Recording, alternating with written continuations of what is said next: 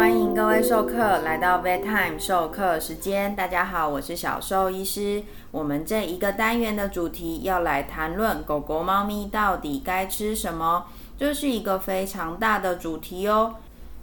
为什么要讨论狗狗、猫咪要吃什么呢？因为就跟地球人的健康一样，当生病才去做调整的时候，身体常常是已经出了大状况的时候。所以啊，在还没有生病之前，我们就要做好饮食、营养以及健康管理。在第十三集的内容中，小兽医师有跟大家谈过健康检查的重要性。这一次，我们就来谈谈影响毛小孩一辈子的饮食营养吧。我们先来谈大家最常使用的干干罐罐。先来跟各位授课分享，到底怎么看宠物食品标示。之后，我们就可以分别来看看狗狗、猫咪饮食要注意什么喽。在这个主题中，小兽医师也会谈一些饮食大灾问，像是生食、鲜食到底好不好？兽医师为什么好像都没有很支持各位毛孩的爸爸妈妈给他们吃生食，甚至是自己做鲜食呢？需要买五谷饲料吗？现在的饲料都标榜五谷添加。到底什么是五谷饲料？有必要吗？处方饲料为什么要由兽医师开立？我家小朋友以后搞不好会有肾脏问题，我现在就让他吃处方饲料，可以吗？这些争论一百年都可能还是有各自拥护者的问题，我们在后续都会一一为大家来讨论哦。那我们就先来说一下。罐头饲料这些商品化的食物到底是怎么来的吧？其实最早狗狗、猫咪呀，它们我们人类在饲养的时候，其实给它们吃的东西，可能也真的就是我们人一般吃剩的东西，或者是它们自己去外面猎捕得到的食物。那随着呃我们跟它们生活的时间越来越久，大家就会发现到说，诶。他们吃这些东西可能会有营养不均衡的问题，或者是我们人还要去为他们准备食物是有点麻烦的事情。所以呢，这些饲料罐头最早的来源呢，其实就有点像我们在嗯集约去饲养。鸡、猪、牛、羊这些经济动物一样，我们为了让它们得到营养的均衡，又方便喂食，有一个固定的饮食模式，所以去制造出来，依照它们所需要的营养成分去配出来的一个方便的食物。其实我一直觉得他们的饲料很像魔界里面精灵的那个粮食，就是你只要吃上一口、一小口或者一整一小块，你可能就可以得到你半天、一整天的能量。热量来源，其实真的它的最最大的好处就是很方便各位照顾者去给他们狗狗、猫咪充足的营养。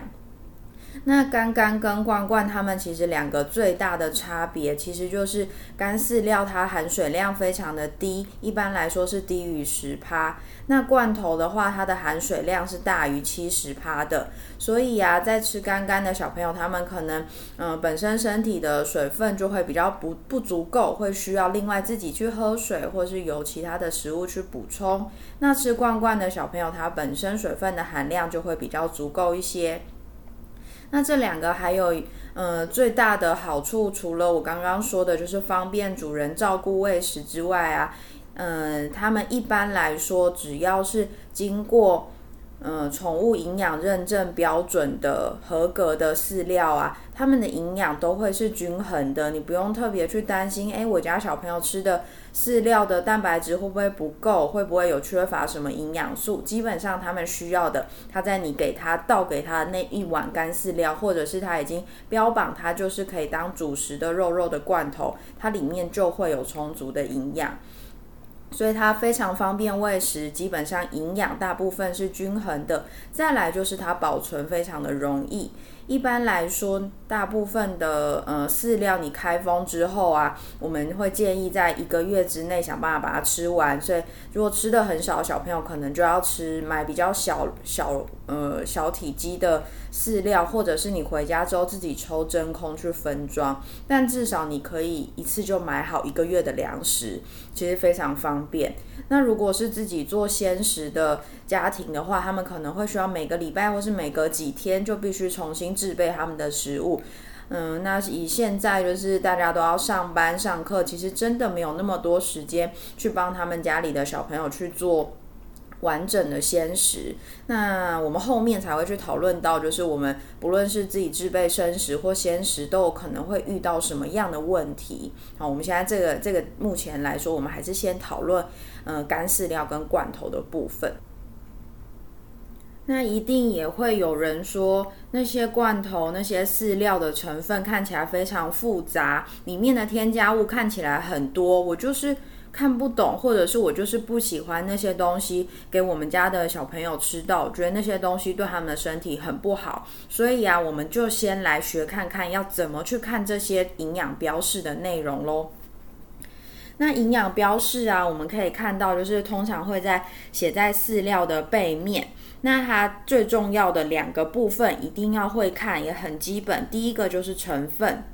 成分的话，他们呢会按照顺序去表去呃把它列出来。那列出来的成分越前面，也就是它占这一份食物里头就是越高的比例。也就是说，如果它列在前面最高比例，它写的是鸡肉，那它代表是它可能它就是占这所有的成分里头最高比例是鸡肉。那如果它前面第一个写的会是玉米，那代表它玉米。这个成分就占了这个饲料里面最高的比例，那这样你就可以知道哦，我们它那个列了十几二十项的比例里头，到底是什么东西占最多？前五项会是大概占了整个饲料比例的大约是百分之七十到八十的成分的量，所以啊，你就可以知道说，诶，你这个饲料。它这前五项的东西到底是不是你要的，你就可以决定你到底要不要选择这个饲料喽。那再来就是第二个也是很重要的东西，就是营养比例以及碳水化合物的比例。那宠物食品啊，一般会标示的宠物营养有五个项目，一个第一个就是粗蛋白，再来是粗脂肪，第三个是粗纤维，第四个是水分。再来就是粗灰分，那粗蛋白很简单明了，它就是蛋白质的含量。那再来脂肪就是脂肪的含量，包含各种油脂、动物跟植物的。那粗纤维的部分呢，则是呃纤维也是属于碳水化合物的一种，然后它会有呃促进肠道代谢的功能。然后再来水分的含量，像我刚刚说的罐头的水分含量通常是七十帕以上。那干饲料的含量通常是十帕以下，再来粗灰分包含一些矿物质的部分。那我们最优先当然是来看大家最在意的蛋白质的量喽。那粗蛋白的含量通常在猫咪呀需要的含量会大于狗狗的饲料的含量。那在 FCO 啊美国饲料管理协会，他们算是一个嗯。在国际上算是认可的一个饲料营养标示。那很多人会觉得他们可能球员兼裁判可能不太公平，但至少它是一个最低的营养标示标准。那其他的可以选择去看其他 NRC 啊、美国国家研究会或者是美国兽医师协会的建议的营养标准，其实都是高于 FCO 的的营养标准。所以 FCO 它算是一个最低标准，你的饲料至少要达到这样的营养标准，我们就还算是勉强及格。那它里面说到啊，在猫咪幼猫的蛋白粗蛋白的含量要三十趴以上，那成猫的话要二十六趴以上，然后粗脂肪的含量要九趴以上。那在狗狗的部分呢，幼犬的粗蛋白含量啊会需要到二十二点五趴以上，成犬则是至至少要大于十八趴。那大家有没有发现？就是刚刚这五大类里头，其实并没有碳水化合物的比例。那碳水化合物的比例其实也是嗯需要去注意的。那它到底要怎么去嗯去看呢？其实你没办法直接看，我们就一定要透过计算的方式。在现在的宠物食品法规是没有强制规定要列出它的比例，但是在这几年，大家开始很注意这个碳水化合物的含量，甚至有些人会开始提倡，就是说我们不要碳水化合物，我们不要淀粉，因为狗狗、猫咪它们就是肉食动物，它们就是嗯需要高量的蛋白质，它们为什么要碳水化合物？就是有一派这样的说法。有些人一听到碳水化合物啊，那心里的警铃就大作，铃铃铃铃铃铃铃，或者说碳水化合物就不是毛孩必须的营养。是因为厂商要节省成本，取代蛋白质，因为蛋白质比较贵，肉肉比较贵，所以被添加到饲料中。所以呀，应该让狗狗、猫咪吃蛋白质含量越高越好的食物，不应该吃一般饲料。一般的饲料就跟垃圾一样，里面碳水化合物含量太多了。那这样的解读其实就有点太过分了，因为其实呢，当然啦，毛小孩这些商品化的粮食在添加。呃，碳水化合物的目的呀，其中一个原因确实是为了要把我们就是那些蛋白质、那些营养成分，使用碳水那些淀粉类的东西，把它聚集成我们看到的一颗一颗的饲料跟罐头那样一块一块，就是圆圆肉状的肉块的模样。那它也有一个功用，是让蛋白质跟营养素可以均匀混合。所以其实吃了这些正常添加量的碳水化合物，其实是不会有坏处的。那在狗狗来说，虽然它们是从狼演化过来，但经过这段时间长期的演化，它们是可以消化这些大部分的碳水化合物，直接将碳水化合物作为它们的能量来源。甚至是对于植物性的蛋白质啊，狗狗它们也是有很好的利用效率。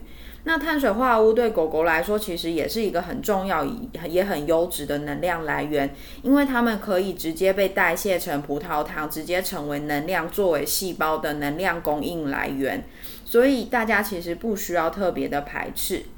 那就会有就是猫咪派的人就会说，诶，碳水猫咪没办法好好的利用这些碳水化合物啊。那其实也不是这样的哦，因为在最近几年的研究有发现啊，即使是在猫咪哦，我们这些作为嗯饲料或是罐头里面的碳水化合物，都是经过磨碎煮熟。已经处理过的碳水化合物，再添加到这些肉肉里头，所以呀，猫咪对于这些淀粉类的消化效率其实也是很好，几乎到达九十趴哦。所以碳水化合物它有它存在的必要性，像是转在狗狗可以转换，狗狗、猫咪都一样，它们。都可以转换为肝糖作为能量的储存。那纤维啊，纤维也算是碳水化合物的其中一员哦。那纤维则可以促进肠胃蠕动，帮助消化。那我们身为四主，应该是控制碳水化合物在饮食中的含量，在适当的范围内，避免挑选碳水化合物比例过高的食品，而不是下到完全不摄取哦。那讲这么多，我们就实际来看看到底什么样的饲料是好饲料，什么样的饲饲料不是那么适合喽。那我去找了，嗯，网络上几个比较，呃，比较不好的饲料跟比较好的饲料去做比较。我会说比较不好跟比较好，我们就来看看里面的内容到底是什么样的东西。首先呢，小兽医师就选了。嗯，一家呃大卖场品牌的饲料，那这个大卖场品牌的饲料呢，我们是狗狗的，那它的呃粗蛋白的比例呀是十五趴，那十五趴其实就低于了刚刚前面说到 F Co 的狗狗的建议的粗蛋白的含量喽。那这样这个饲料其实你光看到这一点，你可能就会发现它不是那么适合家里的毛小孩使用。然后我们再来看第二个大卖场品牌的饲料，嗯，它在粗蛋白的含量啊是十八趴，那十八趴，哎，我们勉强及格了。那我们再来看看它前五名的成分是什么东西？它是糙米、小麦、玉米、鸡肉骨粉、大豆粉。那这五项里头，只有一项是蛋白质，是肉品。那另外四项的部分呢，可能是呃植物蛋白，然后也也是那个碳水化合物。那以这样来说，如果有更好的选择，我们就去看看能不能有五项里头至少二到三项都是肉品的选择。所以呢，我们再去看，诶，另外一家大卖场品牌，它的粗蛋白含量就达到了二十六趴。那它前五项的成分是鸡肉、碎鸡肉、全谷糙米。碎珍珠麦鸡脂。诶，这样看起来好像就比前面两个大卖场品牌的饲料要来得好喽。那当然，如果我们去看一些饲料大厂很有名的品牌，那他们的粗蛋白含量啊，往往可以到达更高的趴数，可能到达三十八趴，或是接近三十趴。那他们的呃前五名啊，可能至少有四项，三到四项都是肉品，包含什么新鲜鸡肉啊、新鲜火鸡肉、呃鸡肉粉。新鲜鸡肝这些，其实这样很明显比较下来，你就会知道怎么样的饲料的成分跟营养组成对家里的毛小孩比较好喽。那在猫咪的这个差距呢，也是蛮大的。大家都知道，猫咪是完全肉食性动物，所以呢，大家都会知道说，我们尽量让它的呃碳水食物里面碳水化合物的比例尽可能的压低。所以像是某个呃大卖场品牌的饲料，它虽然它的粗蛋白含量有达到 FCO 的标准，但是它的营养成分里头前五名一到四全部都是。呃，非动物性的蛋白质，什么玉米粉啊、红豆粉、素薯粉这些东西，其实都不是那么的适合。那相较来说，我们去看呃比较大牌子的猫咪饲料，它除了我们的营养标示出蛋白、脂肪那些的含量都达到标准之外，可能光前两名鸡肉、鸡肉粉。这些都是，嗯，相对于前面我说的某个超商的饲料来说啊，会是比较好的成分饲料营养成分来源喽。那这样大家应该会看最基本的饲料营养标示了。各位授课是不是赶快拿起家里毛小孩的饲料跟罐头，赶快去看看上面的内容物到底都写些什么呢？那前面有说到啊，吃这些商品化饲料或是罐头的好处，就是不用担心营养不均衡的问题。只要是营养标示清楚，而且只要是符合宠物营养认证的产品，基本上就可以让他们安心的使用，没有问题哦。那有些人也会说，诶，我可以去吃一般的饲料，再另外添加许多的蛋白质、许多肉肉啊、许多蛋给我们家的毛小孩吗？这当然是没有问题，但是还是要注意的是，当你吃太多的肉肉，这样是有可能还是会发生营养不均衡的状况哦。因为啊，随着年纪越来越大，甚至是身体开始出现问题，有可能在吃入大量的蛋白质的过程中，摄取过多的磷，反而造成身体负担喽。那关于这些特殊的营养素，我们会在之后再做介绍喽。那我们这一次的授课时间就到这边啦，我们下一次就来看看，哎，饲料上面标的强效除臭照护、膳食纤维、低过敏照护、关节保养，还有的有写添加中药材，这些东西到底重不重要呢？有写添加益生菌、葡萄糖胺，听起来好像很厉害，这些东西我们到底要不要注意？饲料到底要不要一直更换？之前发生过的宝路事件会不会有机会重演？我需要特别为我们家毛小孩注意什么？就让我们之后再来讨论喽。每周三 Vet Time 授课时间，我们准时相见喽。